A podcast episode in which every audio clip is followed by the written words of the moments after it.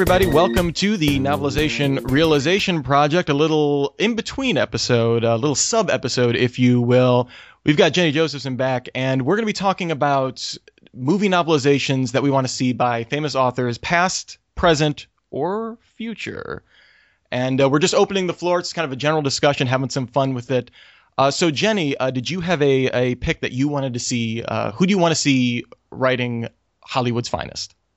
Okay, so we were when we were talking about Back to the Future, uh, my husband and I got into a conversation about like, all right, so generally speaking, what movie would we like to see rewritten by what author? And he came up with, and I just jumped all over it, which was Stephen King's Frozen, which is so good. Yeah, I mean, think about it. It has all the elements of a Stephen King book, which is snowmen who come to life dead parents, difficult family, horrible third act betrayal. Like and and like takes place in sort of like the the the fine balance between nature and a town or nature and a hotel or you know like it has this like very uh, creepy stuff going on in Frozen. And so I thought, oh, who would do better than that than Stephen King? Supernatural element. It's just great. So that like, was my Oh god. I like I can just picture like like Olaf has no eyes and he's just yeah, but like he's the exact same size. Just it just makes him so creepy. Oh my god, it yeah. it would. I could read 900 pages about that, no problem. He'll write them in the next year. And, and then we'll we get to hear him do the audiobook, which will be even. Uh, I want to. then you get to hear Stephen King sing in the audiobook, which. Do you want to be a snowman? I can make that happen guy. Oh dear God! Oh dear God! Mine, mine pales in comparison, but I'll give it the old college try.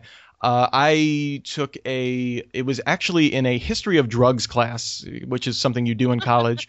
uh, uh, we were reading about Eugene O'Neill and his use of alcohol uh, as a as a kind of a negative drug, and I so I became kind of obsessed uh, with his particular brand of tragedy.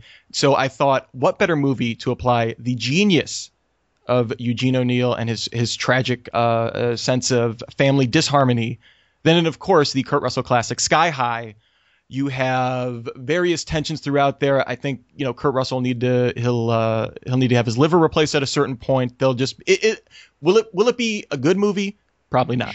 will it be happy in any way? No. Will you question uh, the very nature of family and if any family can ever truly be happy? Yes. And I think that's what you want from your feel good family uh, superhero comedy. I think I mean, that's you can, you can almost hear the trailer, which is like a son who can't live up to his father father who can't see the blind spot in his son.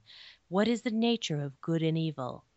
Eugene O'Neill's Sky High. Oh no, I want him to do Fantastic Mr. Fox too. Damn it! oh god, it's basically the same movie just with Fox. Eugene. O'Neill does everything. He does all family disharmony. Yay!